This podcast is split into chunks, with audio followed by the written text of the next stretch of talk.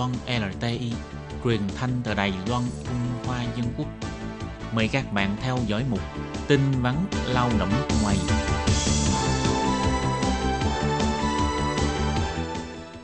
Khi Nhi và Thúy Anh xin chào các bạn. Các bạn thân mến, các bạn đang đón nghe chuyên mục tin vắn lao động.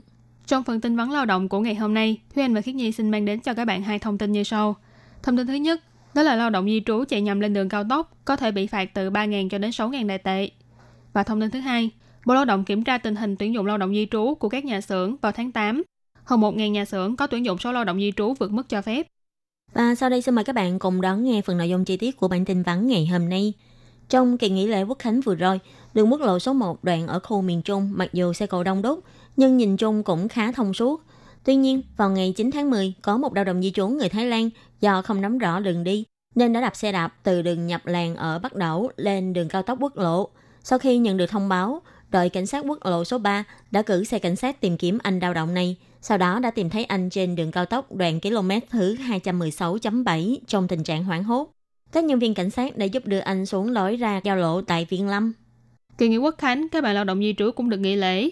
Một lao động di trú người Thái Lan ở Bắc Đẩu cũng nhân dịp lễ này đạp xe đạp đi chơi.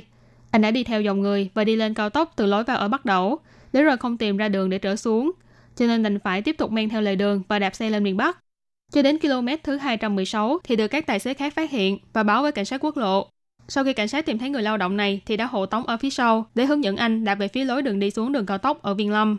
Phía đội cảnh sát quốc lộ 3 bày tỏ, do lao động di trú không hiểu rõ về đường phố, vô tình đạp xe lên đường cao tốc, do đó sẽ bị phạt theo khoản 4 điều 33 của điều lệ quản lý và xử phạt giao thông đường bộ, phạt tiền từ 3.000 cho đến 6.000 đại tệ.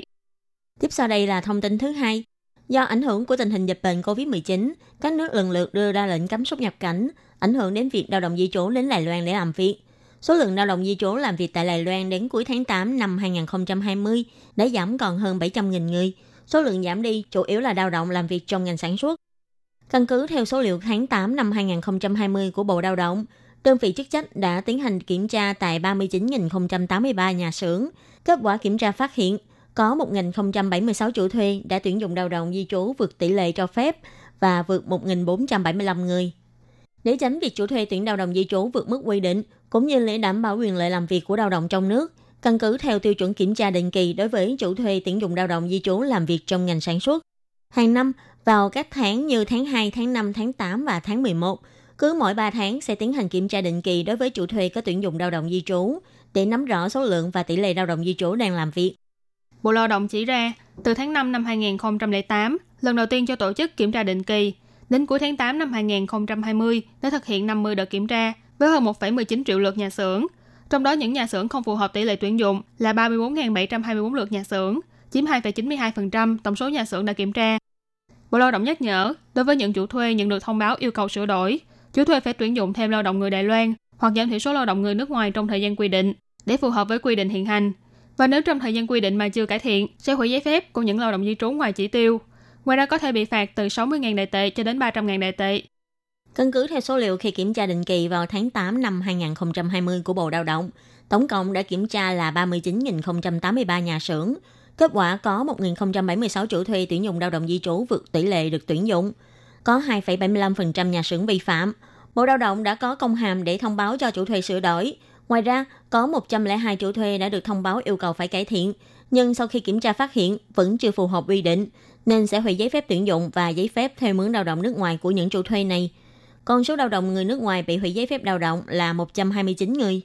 Bộ Lao động bày tỏ, trong số 39.083 nhà xưởng đã tiến hành kiểm tra này, thì có 15.958 nhà xưởng có xin được đóng thêm phí an tâm làm việc để được tuyển thêm lao động di trú đủ 3 tháng.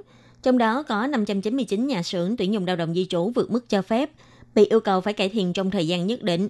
Có 64 nhà xưởng bị hủy số lao động di trú được tuyển dụng và 86 lao động di trú bị hủy giấy phép lao động. Phía Bộ Lao động bày tỏ, số nhà xưởng kiểm tra trong đợt tháng 8 này đã giảm 175 nhà xưởng so với tháng 5. 175 nhà xưởng này do không còn tiếp tục tuyển dụng lao động di trú, nên đã không còn nằm trong danh sách cần phải kiểm tra định kỳ nữa. Các bạn thân mến, vừa rồi là bản tin vấn lao động của ngày hôm nay. Cảm ơn sự chú ý lắng nghe của quý vị và các bạn. Thân ái chào tạm biệt.